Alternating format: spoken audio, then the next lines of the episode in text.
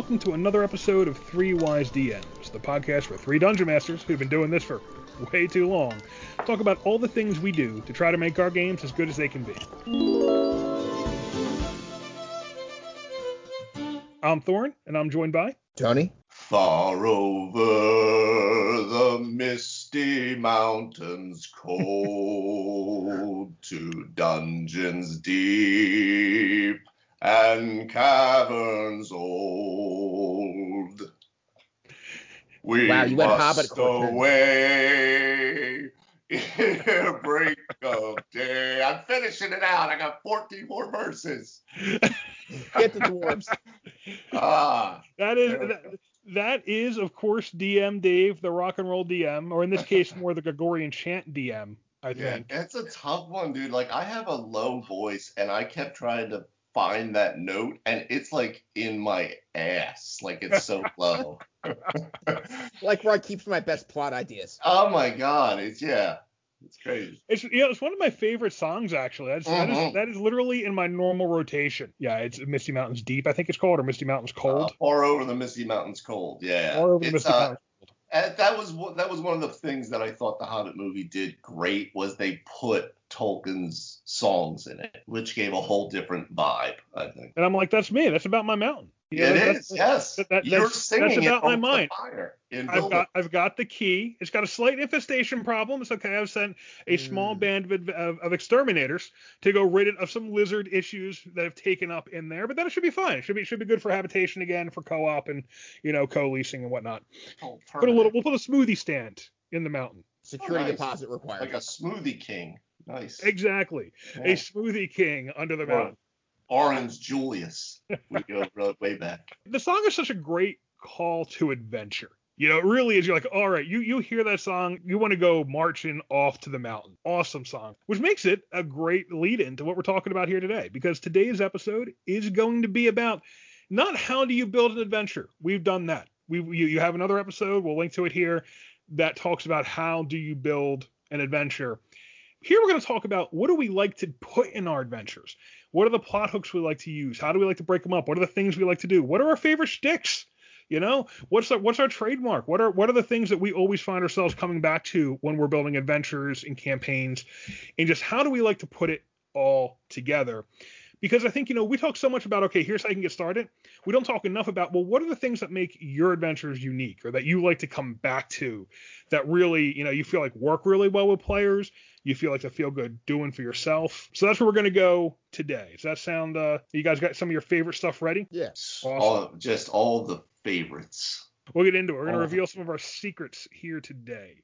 However, first, we're going to start with a fan question that led us into this. This comes from Eric. Eric, thank you very much for sending this in. And all of you listening, if you have any questions about your games you'd like us to cover, you can send us an email at 3wisedms at gmail.com or go to our website, which is what Eric did, and put it into the quote, what's your problem field. And here is Eric's question. As a new DM, when planning your story for your game, how do you like to break it up and have everything work together?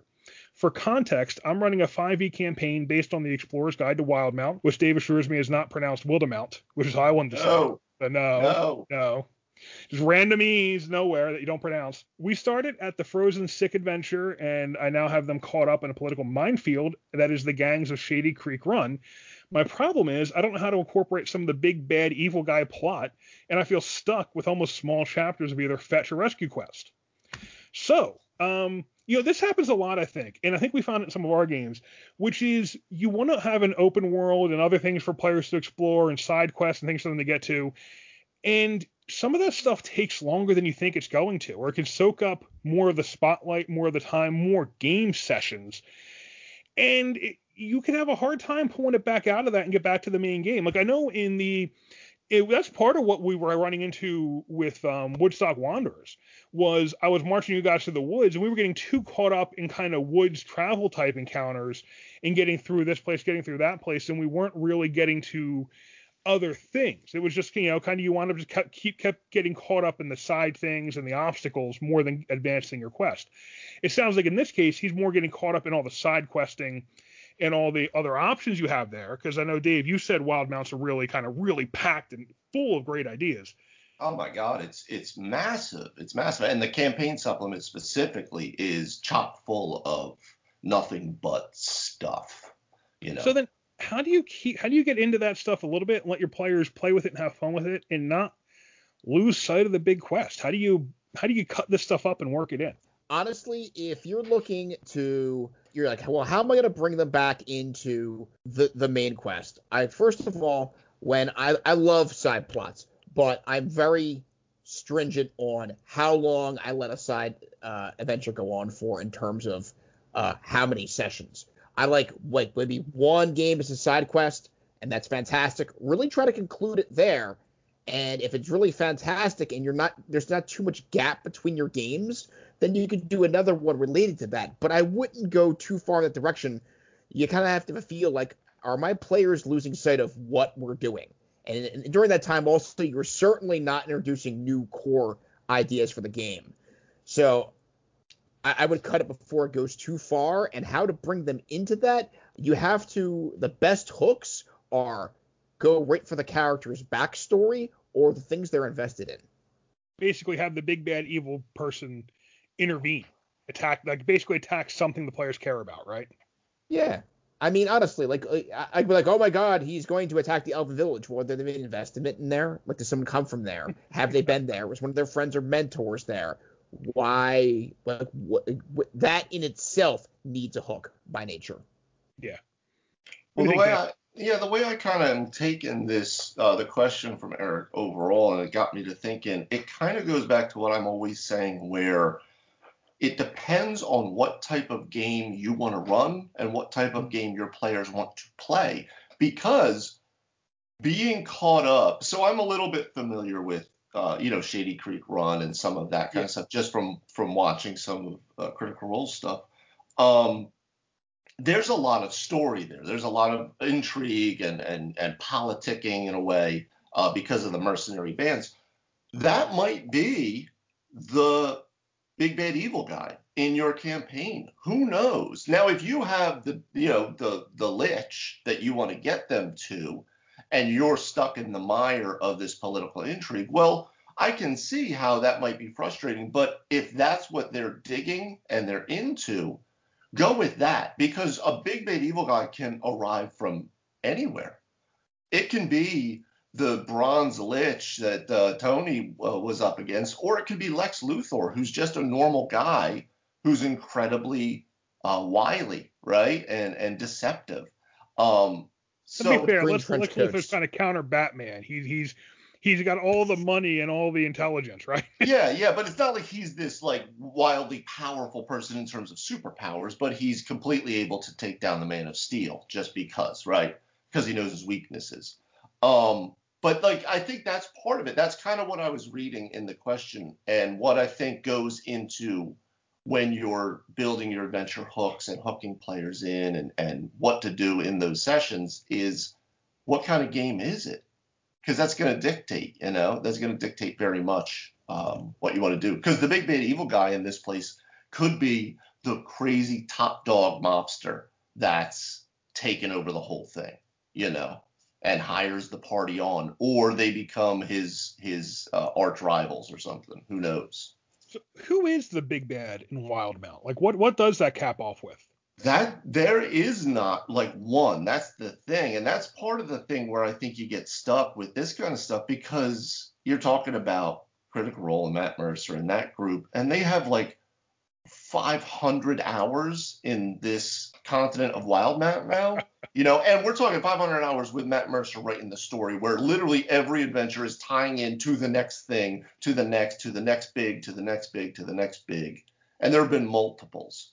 So don't try to compete with that one. Play in the world, but make it your world too. You know, not everything has to be epic world spanning, you know, high fantasy explosions. You know, sometimes these these down and dirty street ones can be uh, just as awesome and just as epic.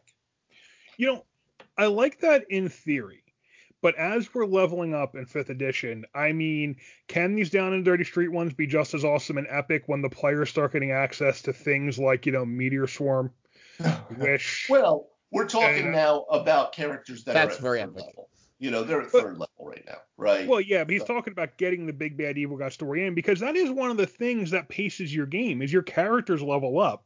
If they're not leveling up, they tend to get bored. We've talked about that. If you don't level yeah. up, if, like Tony's talked about how if you don't have gold and or experience and or story rewards, it starts to feel like you're not moving the football. So, you know, you can spend some time there, but uh, you're eventually going to level them out of, you know, street punk with a with with, with a switchblade. You know, you're eventually going to have to get to the point where even my warriors have phenomenal cosmic power. You know, I mean, uh, Zhang in uh, Tony's game just hit uh, three. He just hit the triple multi attack. So you know, you're talking uh, you know, four attacks per round with his bonus, and there's going to be seven per round when he busts an action surge. Even more if he gets a haste. I mean, it's, you know, it's just like feeding monsters into a Cuisinart at this point. You know, it's just a just a just a mess of whirling blades, and that's where you excessive. get. it's just excessive. There's an encounter with four storm giants, but we'll get to that. you know, I mean, the, the fights turn into it's, it's less a fight and more a will it blend.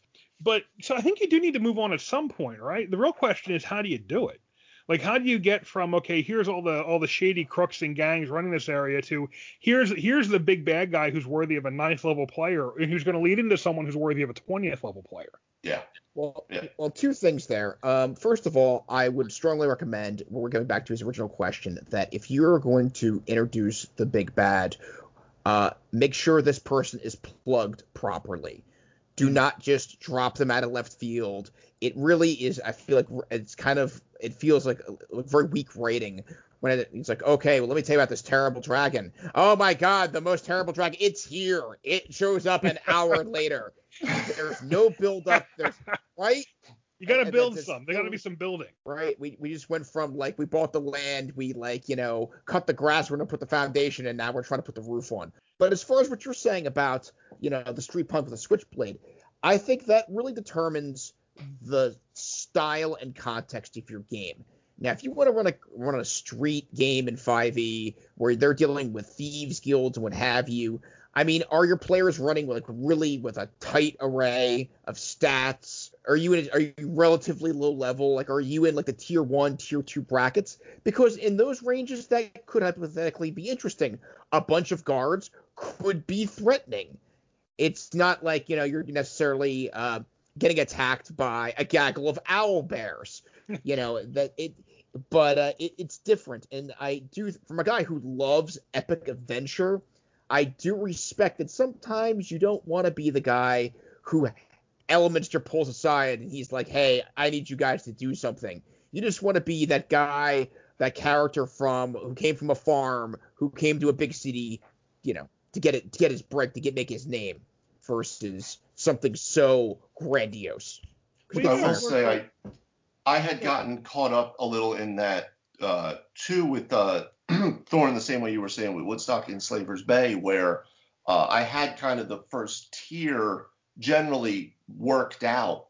Uh, and we got caught a little bit in the morass, but within that, I still had those overarching ideas of like, okay, well, this would be the big bad for you know the next tier, and this is the ultimate yeah. big bad. And I had started to pepper things in um, Tony, like you're saying, like not just immediately, oh, well, this is happening, but peppering these things in using, um, you know, different clues or things that you guys would pick up that would start to lead to these larger things. But at the same point, allowing a level of breathing room for if your party decided to go this way, well, that's going to change a lot. Like, let's say you guys said, you know what, this isn't actually a bad a bad deal. If we can get a better deal from the queen and we can get like some sweet uh, you know lodging and stuff, maybe we'll just be her mercenaries. Well, that's going to completely shift the entire crux of the of the that campaign. It'd be super cool. But that's going to shift maybe where the big bad is, you know. So leaving enough breathing room for those things to shift as well. I mean, it does. I mean, in that game, it does play out of who your characters are too, right? Because I know yeah. at least the character I brought to that game was not going to the druid wasn't going to go for that obviously you know i mean? That is that is like the anti-druid path there. So you can kind of see where that's headed. yeah it felt i could i would be very surprised if you guys all of a sudden decided you know what? This is actually no we're good. So i very quickly realized okay no they're falling along this kind of general path that i thought they would. Yeah. So we'll we'll keep this running you know Now, I think you know, uh, it is cool. You, you, can definitely have the players hang out and kind of fight the the the, the more mundane kind of villains. And I think you do see some of that and even like some pop culture type stuff. Like the Marvel Dark Universe does a good job of staying or it's kind of like where they have both their street punky kind of stuff and their magicy kind of stuff. And it does work up to like demons and devils and world threatening oh, things. But it keeps most of it kind of gritty and, you know, at the street punk kind of back alley black market kind of dealing kind of level. But I think the thing with D&D, and it was, to some extent it's true for a lot of role-playing games, but if I compare D&D to like Call of Cthulhu, which we just started, D&D advancement happens pretty quickly and your power ramps up pretty significantly.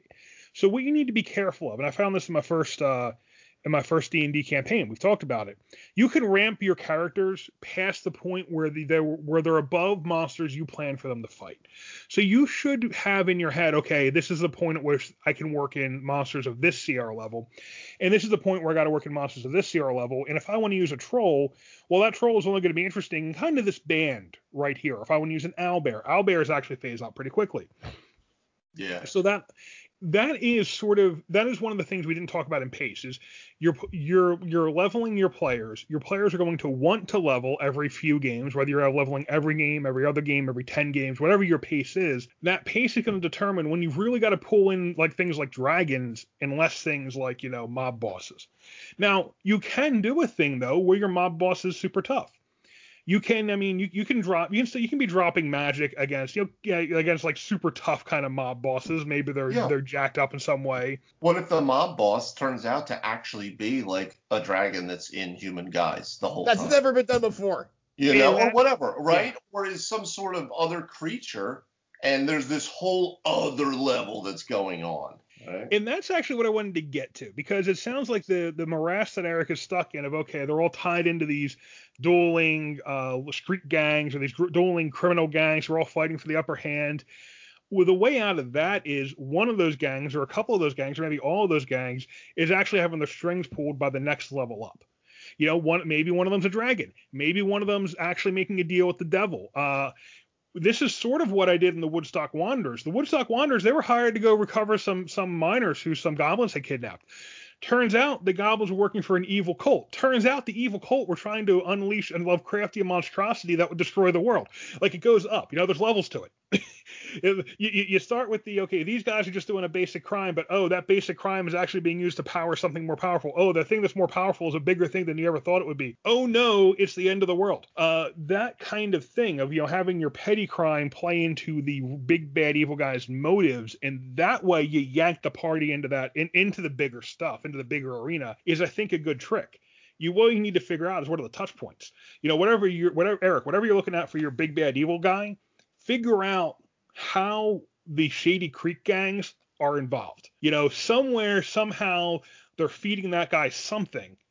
And that's how you get the party to that guy. Because your party winds up meddling in affairs that have to do with the big bad evil guy, or they wind up working for him without realizing it. That's a great, great trick right there. Lieutenant. Right. Well, I love it when you turn out to be actually working for the devil that's that's one of the best twists I think you can have for the party, which is what I did with uh, what the Erasmus game did, where Erasmus was actually advancing Vecna's plot and actually I, helping the Lovecraftian entities without realizing it. No, I was evil and I was perfectly all right with that. I don't know who you uh, were twisting in that. A little bit. Yeah, I don't think you realized how far that was going or how bad that was going to be. There's always the matter of who's the dupe and who actually knows what they're doing. Well, you know, it's all fun and games until you turn into a pile of undead bugs, I suppose. but the power I then wielded.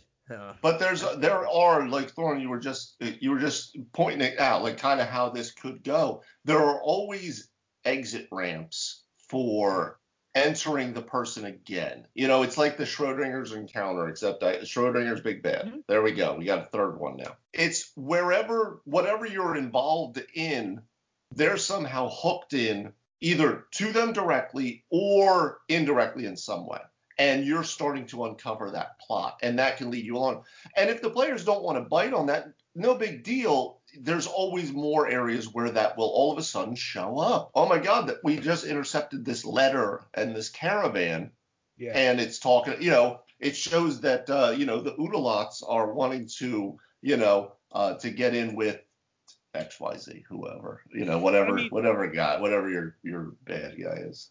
No matter how independently powerful the big bad is, it's almost it you know, good world world building has it interacting with the rest of the world.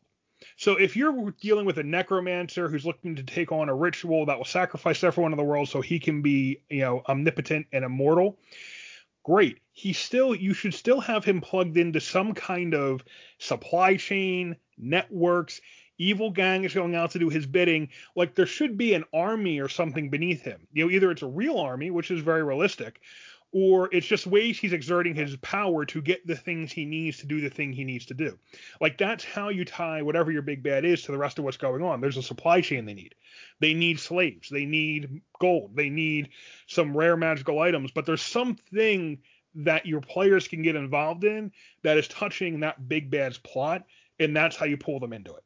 Because mm. then they learn about that. And the next step, of course, we've dealt with this is how do you give them good enough motivation to want to go stop the big bad evil guy's plot? Because as Tony can tell us about, it's not always enough to just say, well, hey, he's evil. No, no, no. A lot of your guys want to get paid. I think there's a really delicate, well, right? There's a real delicate balance there because I've been in games where that's worked very well, and then I've also been in other games where you know, you uh, a thieves guild gives you a hard time, and you go, uh, you know, give them the business, and next thing you know, like, oh, well, they're connected to these other guys, and these guys are connected to these guys, and it's like the, it, you're all of a sudden you're in a scenario where you know a run-in with a really low-level like gang, so to speak, turns into this massive conspiracy theory where like you know the highest levels of the government by a real-world equation would be connected to that, and you're like, right. So you're talking about like you basically you kill the, the the pickpocket, and he turns out to be someone who is important to like the chance the the, the, the evil archduke who is now your mortal enemy because you killed some random pickpocket. That's kind of your. I've been there. Yes, that's yeah. I would say I would. I, I think would it's a scale this, issue. Yeah, I would put this back That's a something to, issue. to um to uh I'm gonna reference Avatar because I think that they did this very very well.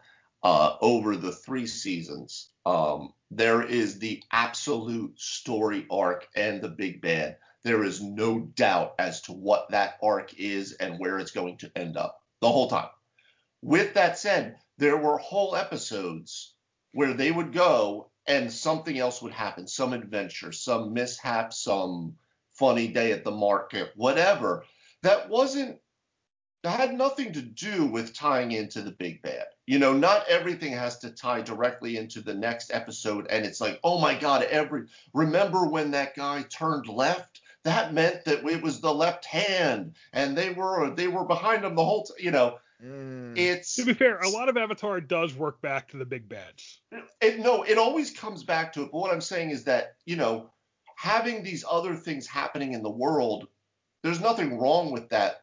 And then get back to your big bad. You can have a whole adventure arc that, like we talked about the one time, getting back to the old style adventure. You know, like three, five, six nights, something like that that doesn't necessarily tie into the big band, but your party is doing stuff. You know, they're affecting the world. You know. Well, I think well, Avatar is a great example. Um, I'm sorry, Tony. Go ahead. I can't wait on the Avatar example, uh, but uh, that also feels a little bit like when you do those side quests that don't tie into the big bad. That gives you that moment of palate cleansing, like we did with the mm. holiday games. I think that's mm. nice. You don't want to be focused because here's the problem with this: if you put your guys on this big long quest. Like here is the bad guy, the bad guy, this individual is threatening the world or what have you. They're not going to get there for a very long time, at least if you're doing it right. And I feel that potentially could be tiresome. You need other things in there.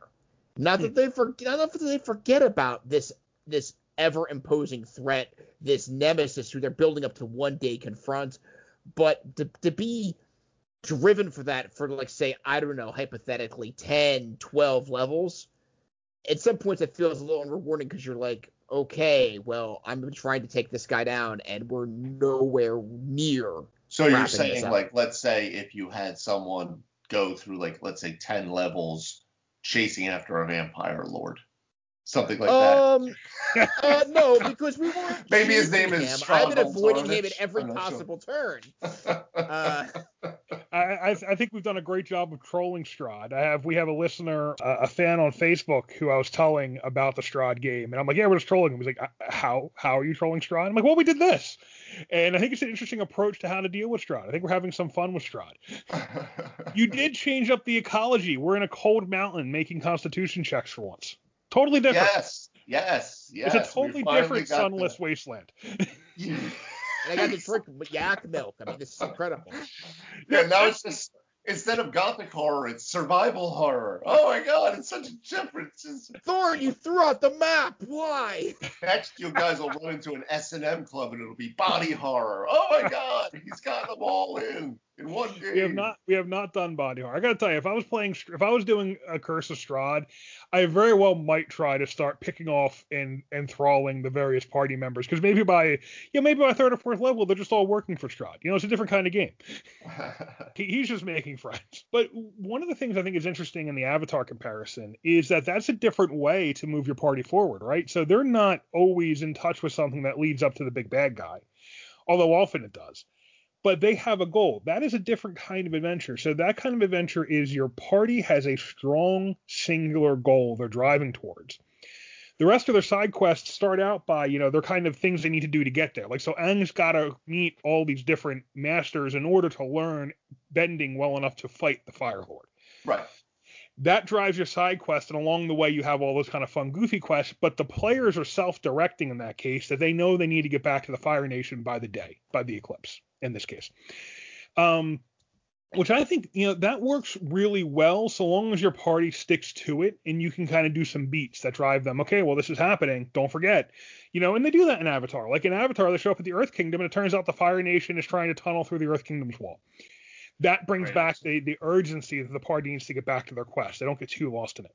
But you know, it is like uh, the uh, there's a Dragon Ball Z example. You need some episodes that are when like Goku and uh, Vegeta try to get their licenses.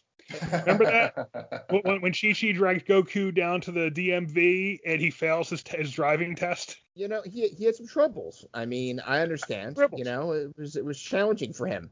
Yeah, those you you do need some palate cleansing type things like that. Uh, the trick is getting out of them in time, right? And I think uh, you know just uh, and I think we've kind of gone over kind of what are Eric's options here. The big one being you whatever they're doing, whatever their side quests are, well, at some point maybe they're feeding up to the big bad that the party discovers and wants to go investigate. I, I do agree with Tony. I think you got to be careful with. Oh no, that per- you killed that shoe shine boy, and he was my son, and now the big bad, the baddest mage in the land, wants to come kill you. That could get to be a bit. Well, that escalated quickly. Yeah, yeah, exactly but I think you can have them at least start tying into, well, why are these gangs acting this way? Or that gang's got some weird stuff. Where'd that come from?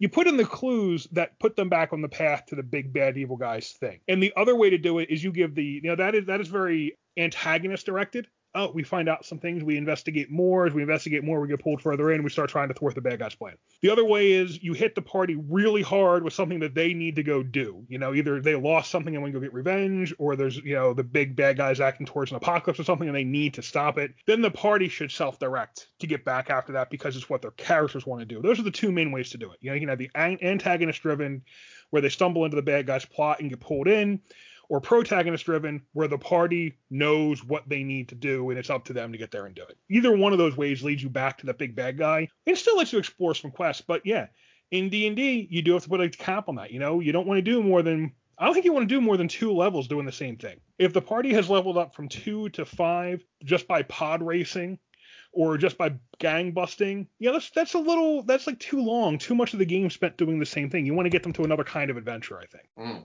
Yeah, I think that's you know. You're I mean, playing a Storm King's uh, Thunder, and you could level up halfway through an episode, but I digress. if you're gaining two, well, well, we were doing different things though. I mean, Storm King's Thunder. First, we were repelling an ogre invasion. Then we were rescuing a princess from the goblins. Then we. Uh, it was ice cream. There were some demons. There was ice cream. There was definitely ice cream. You're kind of all over the place. You know, you're doing different things, different kinds of adventures and that's the uh, you know you, you got to mix it up, but you got to keep them moving. You got to hit both, and you, you, you want to be careful. And I think your big clock is your levels. Watch how many levels they're picking up doing the same thing. If you have them just wandering through the woods gaining five levels, that might get a little boring. Not that I've done that. so All right, so I think we've gone you know, deep into Eric. I hope that answers your question. Uh, you know, aim for those two ways to get out. You know, either your antagonist, they start tripping over your antagonist's plans, or give them a good reason to go get themselves on the right track. For uh, us though, so you guys, so what are your favorite things? Like, how do you like to set up an adventure? How do you like to suck the party in? And what are some things you like to do on the adventures? Well, I think that I, came back to this a little earlier on. Um, when I'm actually preparing the adventure, I break down the key parts and then I fill in the blanks. But how to hook them, I plan something which I devise is, dare I say, and insert the laugh track here. It's foolproof. I say something the effect of, well, something I know the players are going to jump on. You know why? Because I've been in situations as a DM where I'm like, and this is happening right now, and you need to be involved, and there's crickets. And what what makes something they want to be involved in versus something they're going to ignore? Directly involved in their backstory or something they're actively invested in. Okay. So their, their persona. For example, you've got Jake in my campaign, the barbarian Jacob, who is pure of heart. He can't tolerate injustice. Well, here's some, here's a nice bucket of injustice. These people are facing injustice right there, right now. Their lives are in peril. What are you gonna do? Gonna go get dinner or gonna handle this? Huh? I don't feel like making letting you guys shop. Here's the injustice. Go. You know, I've rerouted you. Out of the mall. Go stop the injustice.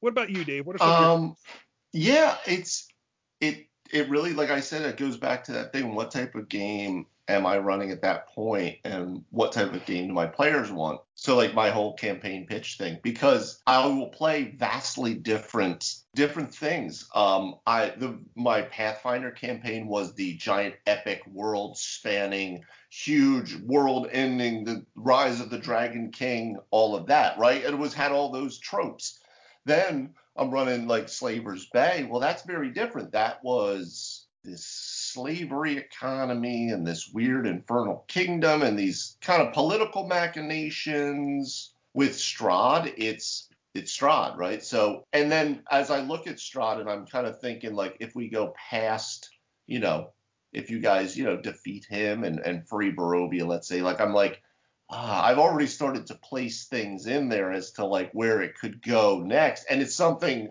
I haven't done before. So it, it kind of depends on what uh, what everyone is wanting to play and then what I want to run. But there's nothing very specific like, oh, I love doing just this thing. I kind of want to see something blasphemous here, Dave. Yeah. Going through your campaign, um, and how they portrayed Strahd, it, they've done it in the classic fashion. One of the things I wish they, if we had taken a different take on Strahd, and this is a little a little off topic, but he is an utterly un sympathetic villain. Like there's really it's very cut and dry. He is evil as fuck. Everyone refers to him as a devil. Now, if you really understand yeah. backstory, like if you read his his biography, like I have, then you understand that he was in love, his heart was broken. He, right.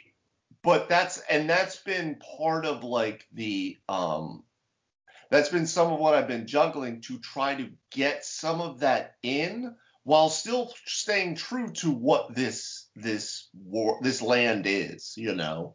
So yeah, like there is sympathetic things in there, but at the same point, it's like being sympathetic for the abuser. Like the abuser could be like, "Hey man, I had a crappy life. Hey, I well, yeah, I don't fucking care though, because you're you're right." Um, so it that's a I understand where you're going with that. It's it's it's hard to juggle. And I've tried to throw a couple things in to begin to give that. Obviously, they have not come through fully, but um, that's a t- it's tough one though because he's literally the he's the abuser, right? He's in this like this this predatory thing uh, with these females, and like you're supposed to feel bad for the guy because he's this you know this you know uh, love struck prince and all that. You know, like you try to get the Gary Oldman thing out and it's like, fuck that, dude. That dude just like killed this guy. Like, you know. he showed up for level two and beat the crap out of us. Like, gave us, yeah, like, you well, know, wet willies uh, and wedgies and left. I mean. Yeah, exactly. Yeah. Well, yeah. you know, so, one thing I've noticed about Strahd, he's a very 80s, 90s male anti-hero style villain. Not even anti-hero, but he's a yeah, he's he's he's relatable from that point of view if you kind of are willing to buy the angsty, heartbroken, well, I have this angle too kind of vibe. that's not really cutting it in pop culture anymore. And I'm not sure it really, cut, you know, it's one of those things we talk about kind of toxic masculinity, right? It is sort of a, this is sort of a to- toxic masculine kind of thing, right? The idea that, oh, because his heart was broken, he's somehow sympathetic. You, you, lots of people have their heart broken. They don't go and turn their realm into the demiplane of dread. You know, not bringing my personal really, life into this. Yeah, right? exactly. Exactly. So Just yeah, it's uh, account is called the demiplane of dread. Doesn't now, mean that that's okay to do. I will say I will put a check mark. I will put an asterisk next to it because we have not completed the adventure yet, and there are still uh, things to be discovered. So we'll see by the end. We'll have a we'll have a review, a year in review, and we will uh we will see if uh, if that's official. Sticks. Phineas yeah. specifically doesn't want to know those details. That's his job is to come and torture the person that the thistledown, the man with the thistledown hair, has told him to come torture and go ruin their lives and wreck them. And he doesn't want to get sympathetic with them. He is trained not. He has trained himself not to. I have a question again off the, off the rails. Are you gonna explain your character's backstory now that I'm like almost tenth level? I mean, I don't want to rush you. I mean, I have. Uh, oh no, I've, not, I've known him. He just he uh. He's got a backstory. It's um. Yeah, he plays it close to the vest though. So Thorin has. like character been, doesn't know.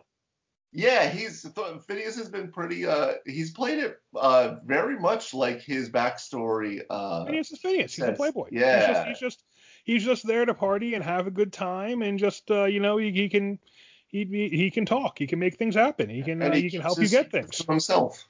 You know. I was thinking yeah. about this. Uh, I'm like, okay, he's like, hey, you mentioned at one point. He, it's an interesting thing about plot hooks and story, where at we talked about things getting missed because when I'm trying to be a good player, when you're doing something, there was a point where um, Thorin was interacting with his patron, but we couldn't see it. So I'm still trying to pay attention, but I also kind of tuned out. and then like I feel, and then like this brought me back to a situation where Bonnie was doing something in Storm King's Thunder where she was having this interaction with this devil, and you guys weren't part of it. And actually, that and came up. Then I circled back. I'm like, well, this was introduced to the party. Jake. Jake and was the big one that happened. Like, mm, Jake, but I wasn't part of that encounter. Yeah. Mm. Well, the Jake was the big one that happened with because Jake had a conversation with the Giants that was supposed to be private, and that revealed a ton of the backstory he had. And we were all, and I was like, I don't know, I didn't listen. to that. I wasn't supposed to. I was supposed to. He was having that conversation in private. I wasn't in that. I wasn't supposed to listen to that. What happened? That and the uh, when when a lot of the memories were uh, were recovered uh, right. uh, with the the genie's lamp that we found because Tony always puts a genie's lamp in every adventure. We found out. Um, it's not D and D without a genie. I can't resist it. right. I mean, and so. that is something, you know, ideally you want the players to turn around and share those things with the party. Uh, I don't, you know, I feel like Phineas has shared everything Phineas, I mean, everything useful. I don't feel like he's held back anything the party should need to know. Um, he's there for his own reason. He doesn't necessarily know all, all of it. He's he's got a job. Phineas has a job to do. No, you guys have all played uh, your characters very much uh, what the backstories have said, have you know, kind of set up. But like your characters have stayed have stayed true to what your your envisioning was. I thought. But yeah, so, we'll see if Strahd turns sympathetic by the end. I doubt it, but we'll see. I'm not, I'm not holding my breath. I don't tend to play into the party backstory too much, unless someone is perfectly aligned with the beginning adventure. I do tend to kind of give them an adventure that leads to more stuff, and I try to leave a. There's always something at the end of those first adventures that leads on to something bigger. So it's not like I'm not forcing them to go that way, but the interesting things tend to build off of the things they just did. So when I'm trying to hook the party in, it is often you know, okay, you guys were out to rescue those villagers, except those villagers, you weren't able to catch up with them. And instead, you found out there's more going on here. To rescue those villagers, you still got to keep going. And are getting pulled into the, a deeper part of the adventure. And there's that guy. I guess I did play into Sir Morton's background because uh, Brother Maynard, who was the who who had turned to that evil cult we were talking about, you know, he was there to pull Sir Morton along. Although he was also right. there because yeah, he was just out. I, I wanted to kind of convey something of the seductiveness of this and the power of it. So, you know, they I tend to plant things after things. And as they follow those, they tend to go further down. But I also usually give the party chances to go do whatever they want. And then as they tell me what they want to do, I tend to build those things in. But it's it depends. So like as you guys know, in the uh, in the Woodstock Wanderers, you came back. You, you, you're you're no longer trapped in the woods You're back in kind of the civilized medieval Europe style world where they have now found out about this place where you were and found out about some of the people I found out about the giant, you know, this this great this this elder thing that might destroy the world. And there is a version of Strahd who is much more much more Vlad the Impaler than Strahd. Uh, who has begun trying to bring people into his side, and the party's now investigating a vampire, and that vampire has a stack of letters uh, from Strahd that the party needs to look at that I uh, need to type up or something. I need to convey to the party before we have the next adventure. But you guys actually found a stack of correspondence you haven't looked at yet. Uh. So those things will tie together. But that's really the party decided they wanted to go this way, they wanted to do this thing. And I spun off of that four or five things they could go do that would build upon that and let them take it further and go investigate other things. I didn't pull back on the main plot entirely because it's all still there. But the reason it's still there is because it's a world spanning plot. So yeah. yeah there are new things going to be revealed. You know, yeah, it's um, still happening. Whatever, we, wherever we go, we're still involved in it. We're just approaching it from a different angle, which again, like Tony said, can serve as that palate cleanser because it changes the scenery a little bit, right? And also think about it from a world building point of view. If you have anything that is that big involves the great powers of the world. If you have something that is a threat to the world, your major rulers know about it. Their major right. their major nobles know about it. The people who oppose them in the kingdom know about it. It's going to become a part of the political fabric. So in this case, there is a whole power aspect to it of okay, well, you know, a lot of the time, whatever your big bad is doing is a way for the disempowered an, an, ill-favored noble, someone who's who ha- should have power in the kingdom but is sidelined by the king, that noble is probably going to see this big bad plot as a way to advance their own cause. So there are world building things you can do that naturally build up from the granular wherever the party is to the power level with this big thing going on. You know, little people always you, you can easily get them caught up in that top level, and I do a lot of that where I think about okay, this is happening. Who knows about it in the world? How does it impact them? What does it mean for those lands? What does it mean for the people under them? And how might that impact the party? Because if the if the world might end, odds are lots of countries are going to know about it. Lots of kings are probably going to have that knowledge and make decisions based around it. I'd say in this scenario here, if you're going to throw out there, I mean, of course, you're throwing the world ending things in the back half, the back nine of the game. Oh, um, and I, I um, threw that out second level. well, then expect the party to go to the king and be like, I'm gonna need some plus three swords, bitch, because you know the world's ending, and don't tell me. Here's my support. Here's 500 gold for all six of you in total. Split that up, and here's a here's a nudge. Go to the um, go to the blacksmith, and he'll give you 10% off because the world's ending. Who says the king believes them? Yeah, I will he's going to trust him with um, the big quest if he does. Yeah, I um, yeah, I definitely uh, I'm I'm not one to reveal the if I have the something really big like Slaver's Bay, for instance, like the the real big things are still completely mysteries.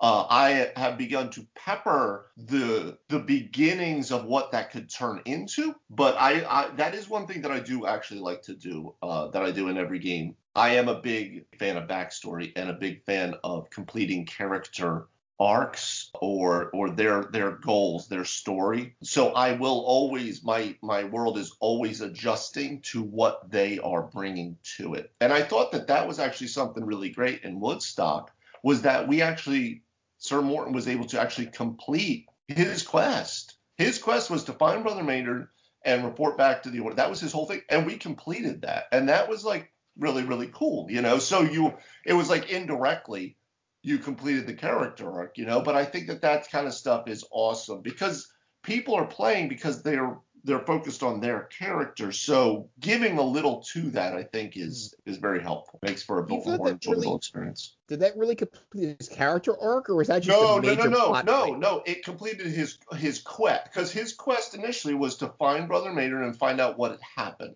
Um, that was the order for his mission from his order, and that has completed.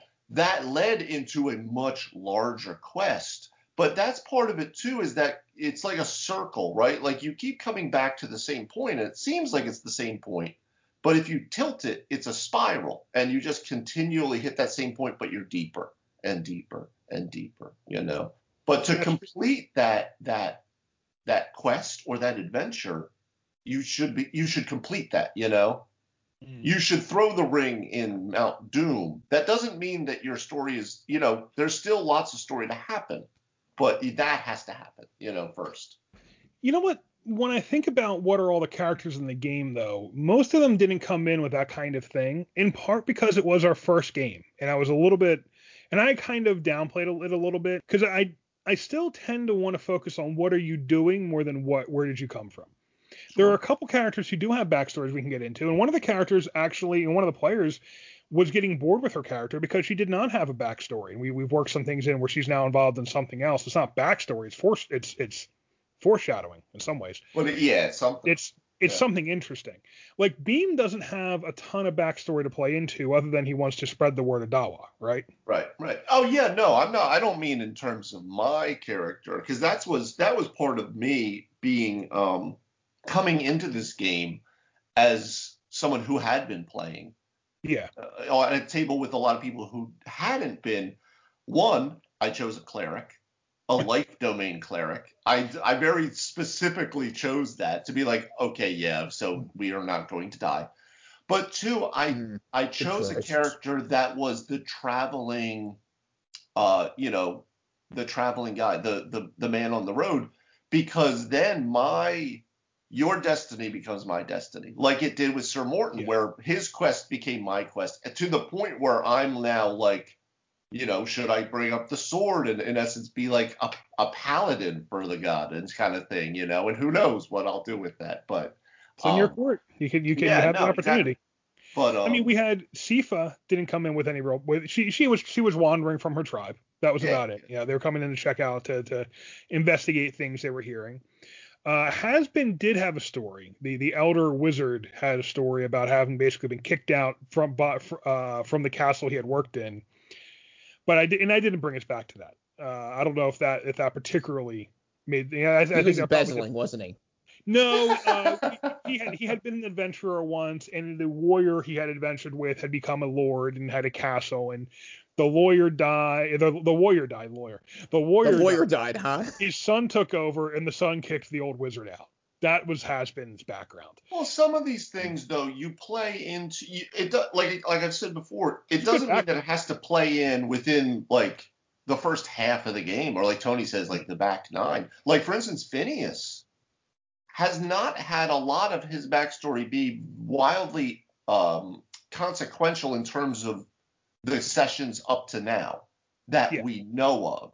But Phineas is beginning to um, discover certain things that will that can then turn into stuff later. You know, Fenrir is the same way. Uh, so some people's backstory stuff came up real quick, and others I have planned out. Oh yeah, that's that's in the future. You know.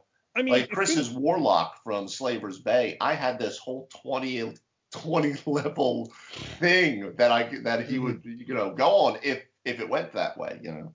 You know, that's the whole the whole warlock thing, simp for power, right? I mean, oh man, yeah, you just you have nothing but story there. You, you, make well, you make a deal and uh, you just follow your deal. And uh, in his case, it's basically you know ruining people. it's it's a very dangerous liaisons type of character. It's uh, I can think of other of other characters kind of like this, but it's what, the, a, it's, what a reference, dangerous liaisons. he's a little bit the Ryan Phillippe. He he would be the Ryan Phillippe character in that. You know, he's uh.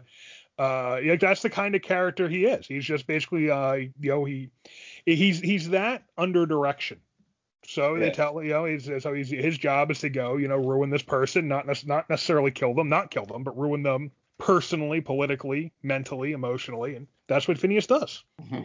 he sounds like a, With a wonderful smile, guy. And a dance and a song in his heart. Um, mm-hmm. So what else do you guys like to? I mean, so that's I guess you know backstory, no backstory. We talked about how we, how we kind of pull pull players into these adventures. What are some of the things you tend to get to? What, what are some of the things you tend to do along the way? Like, what are some of your kind of classic, you know, here's the kind of situation or the kind of dungeon or the kind of problem I'm going to present to the party? Uh, a large boss fight. That's mm-hmm. my fun. So I'm like, okay, so I should probably get into the, the story and some history, but okay, let me, you know, we're talking about the lonely fun. There's two things I love making a nice, well crafted boss fight, and then a interesting one or more than one magical items to throw in there. That's what I enjoy. I like to do throw things in there. You're not going to find in the books because mm. all these guys, and this is all out there. Everybody can read everything, and especially when you have veteran players, you want to surprise them. You want to make mm. them go, okay, here's a you know a green glowing sword. What does it do? And they're like, oh, it's a sword of speed. I'm like, ah, nice try. it's a sword of me. Sorry, have fun. Identify it. What about you, Dave? What are some of your trademarks? I don't know if I have trademarks. Uh, I don't. I think I need what? another. Uh, I think I need t- another ten years under my belt for trademarks. Um, I like though. I like to have regard. Like I said earlier, like you know what kind of game you want to run, and that's going to change a lot of the things. But even with that, I still like to have a little of everything in my games. I want them in a dungeon. I want towns. I want cities. I want political factions. I want uh, epic bosses. I want like I like to have a little of all of these things out there, uh, and I do like to try to play. I do like to try to play with them all if I can, depending on how the story goes. But I like to have all of those things. Not you know, there's nothing in particular that I go, oh, I need to have that because I I want to have all of them, all the things. I want all the toys to play with. My precious. yeah, kind of a little bit. So I think for me, I tend to like a bit of moral ambiguity in my stories.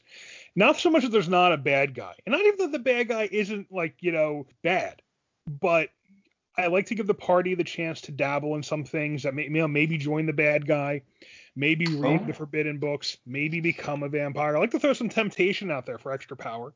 That comes up a lot.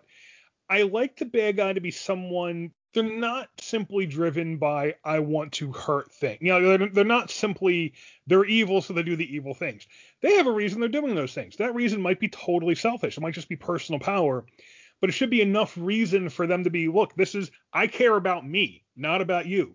I am seeing to my divine destiny and if that means some of you have to die, well, that's a sacrifice I'm willing to make. Or I don't care. Go worry about your own divine destiny. Stop me if you can but like there should be a reason beyond just why because he's the evil guy. There should be goals. There should be yeah. and there should be a point of view from which it makes sense if you're that character with that character's priority of needs, I guess. You know, you know the, the bad guys are usually morally uh, you know amoral but goal driven. You know, they've got a thing they're trying to do for their own reasons and there's reasons likely come out, but their motivations are pretty clear, and those motivations drive the things they do. They drive do they try to kill the party or co-opt the party? Um, what kind of options and what kind of plans do they put in place against the party? What kind of things happen behind the scenes to the party? I do like a good heel turn. I don't know if I'll work that into this adventure. I've done it enough now where I don't know if I can do it all the time. But like Tony said, having having the professor who was leading him along in his study of the old ones was a fun one to turn and you know the old kind of the, the, the powerful thing is not the powerful thing you thought it was. Like, oh yeah, she's the Baroness. Oh no, she's actually the Bronze Lich in disguise. No, no, no, no, no. That's actual power. That's not just fancy. That's not fancy pants power there. That's real rooted magical power coming at Boy, you. I, I, when I was level uh, 11, I was really surprised to find out she was level 29 solo. Hmm. that definitely the most dangerous date of your life. Maybe not the worst date I've ever been on. Well, you know, she's very charismatic. Are there any scenes or things like that you like to go back to? Like, is there any any particular things you find work yourself into all your games? There has to be the big reveals, but the big reveals have to be done in bursts because I found when I give a real information dump, there are yeah. leaks. Information dribbles, it gets lost. People get up, go to the bathroom, have a coffee, uh, or just don't absorb everything, even if they really want to.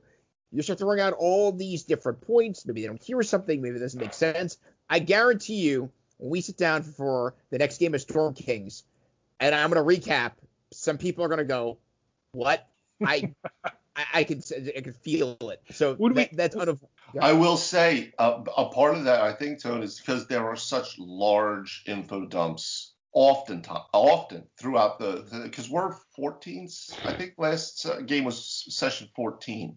And we have a ton of story, uh, well, well past just the Storm King story. I mean, like individual character story, and there's a lot of it, and it just gets boom, this big, this big drop, which is hard, I know, uh, because you want to get that stuff out, and if you give it out in, like you said, if you give it out too slowly, it, it's completely lost.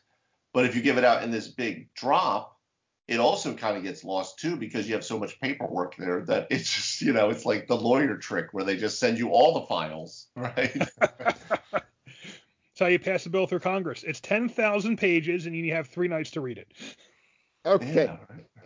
I have to tell you, one of the things that I think I did well with my gaming in 2020, if anything went well in 2020, was that I made sure I was a player in a lot of games. And I really did get some fascinating insight from that. Like, for example, I found myself like complaining in my head during some of the games about some things. And then I'm like, wow, if I, one of my players came to be this with this, I'd be straight up annoyed. But here I am having these thoughts.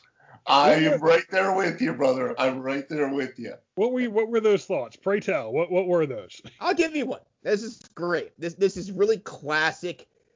I could take either side of this as a DM or the player. So in Dave's game, I got a manual of strength in the Christmas game.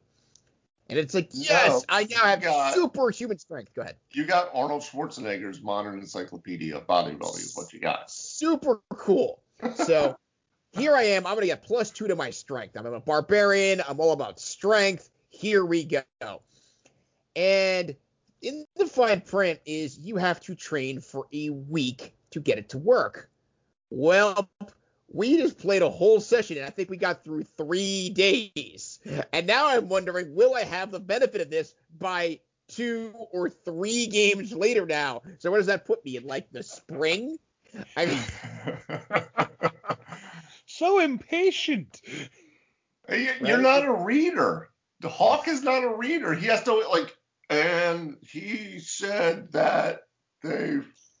I'll, I'll have have um, uh, Bonnie's character read it to me. I mean, yeah, and then she will get super strong. what about you, Dave? What was uh, what annoyed you? You realize that like as a player that you didn't think much of as a DM.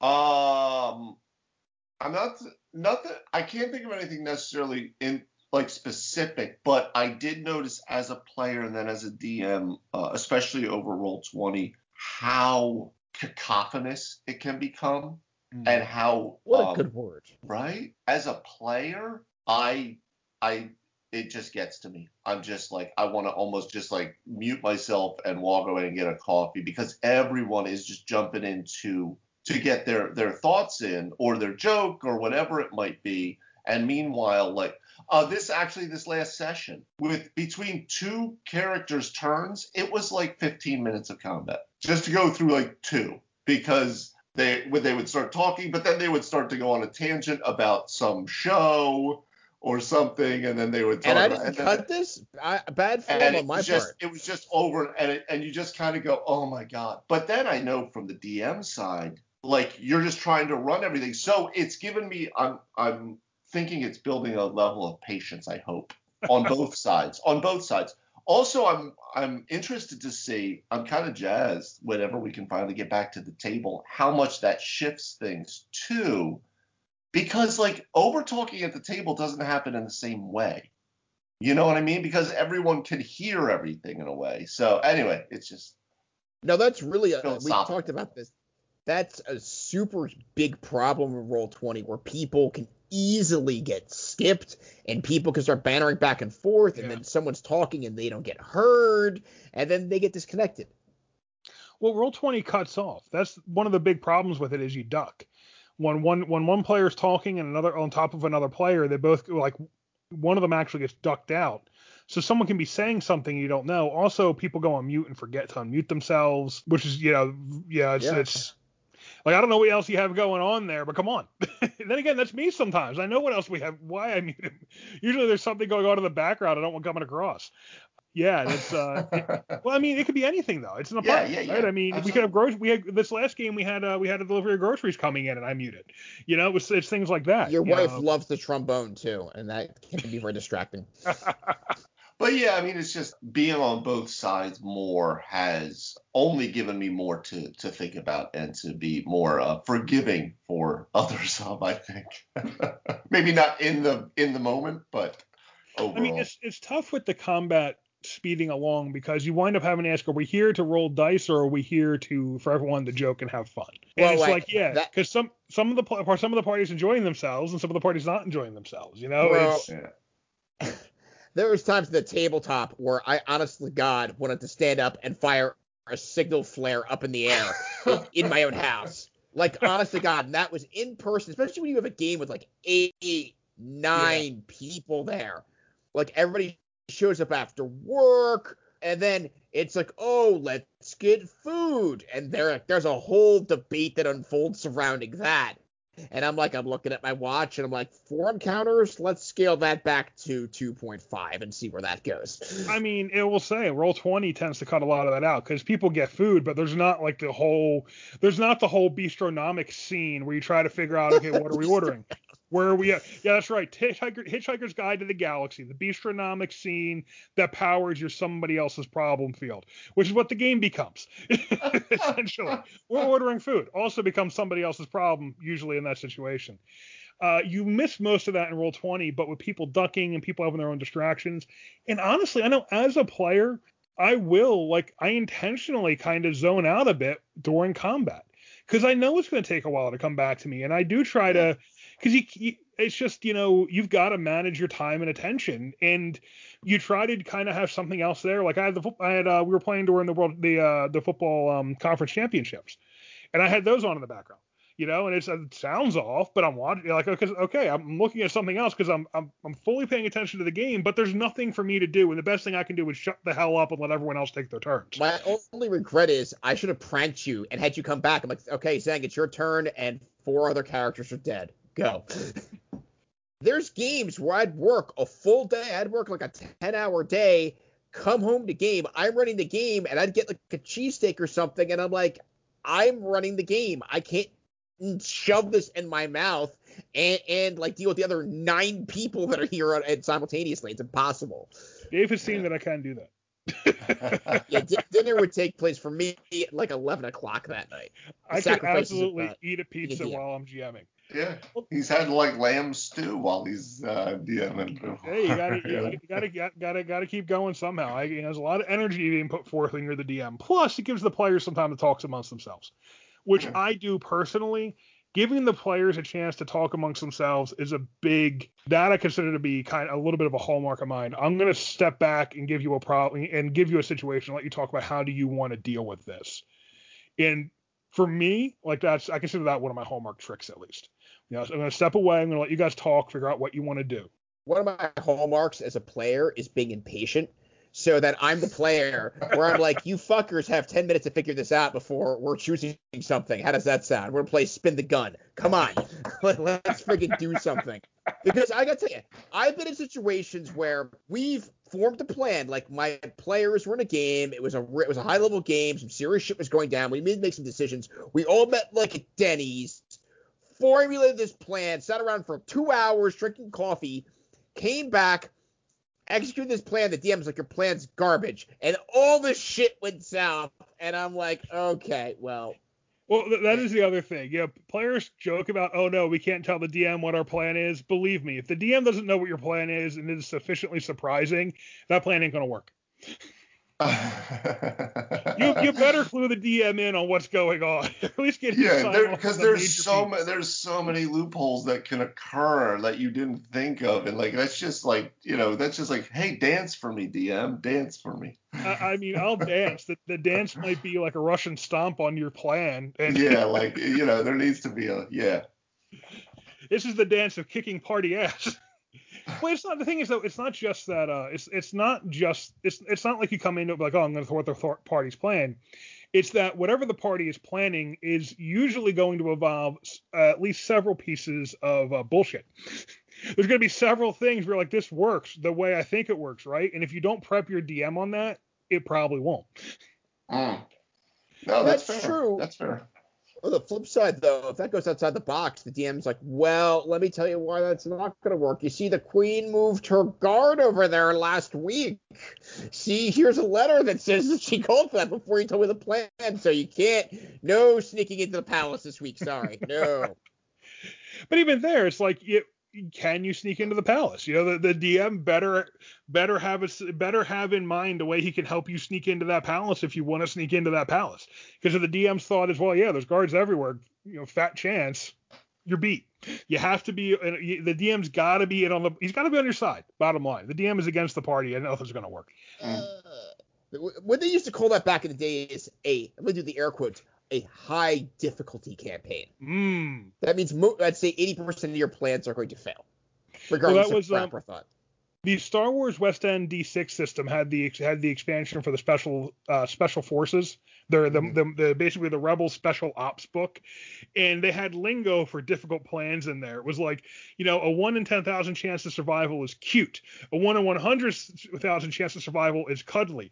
A one in one million chance of survival is cute and cuddly. So, for example, getting in a lightsaber duel with Darth Vader when you don't know the fourth it, Force is cute and cuddly. Oh, so, oh yes, the D6 system. So uh, we've been going on for a little while here, so we probably should get to final thoughts. Let's wrap up with as when you come to thinking about your adventures, your campaigns, what what do you try to do? Well, I like what Dave said, where we try to throw in a little bit of everything. I don't mind doing a town module. I actually had a really fun town module we did, ironically, in Ravenloft, where they were solving a murder. That's neat. That makes them appreciate that they're in the woods, and then they graduate into the mountains, and the desert, and the mm. swamps, and then the crypts. It keep, I mean, the Dungeons and Dragons world is extremely diverse. It has all kinds of fascinating places and landscapes. I don't want to be in any one of those locations terribly too long, but it's okay to have a central location to come back to you got to have somewhere to hang your hat and have that be home. Yeah, so I I do go back to depending on the game I'm I'm running, because uh, I will start to uh, overemphasize certain things in certain games that I will underemphasize in others. I will say, like Thorn, you said that idea, that moral ambiguity to it. I would say I do usually have some level of like that central tension. Like, what's the main question? Of this campaign in a way, and I kind of base most of stuff off that. And I generally have an overarching idea of where this could go, uh, with enough wiggle room that if things completely go sideways, okay, mm. then we're uh, we're over in the desert instead. But yeah, I like a little bit of everything, like Tony said. But it's very much depending on what I'm playing. Yeah.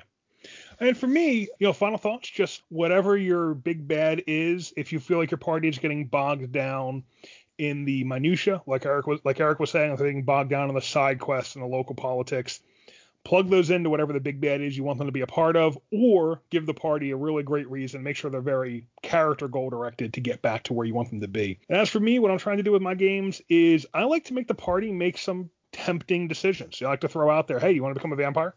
Hey, you want to read the Necronomicon? Hey, you want to uh want, want, want, to serve God enough? Want to try some and, drugs, and help him perhaps wake up and destroy the world? You want to get on his? You want to get on the, the, the winning team? Come on, I like that kind of thing. So to me, that that's really kind of where the fun of D and D is. You can take it in a direction that, for frankly, most of your games and books won't. So that's it for me, guys. That's it's been a lot of fun. Good conversation. Absolutely. Good stuff. Eric, I hope we helped. Or at least didn't ruin your campaign. Well, we probably won't. I mean, probably. Let us know. all, thank you all for listening to another episode of Three Wise DMs.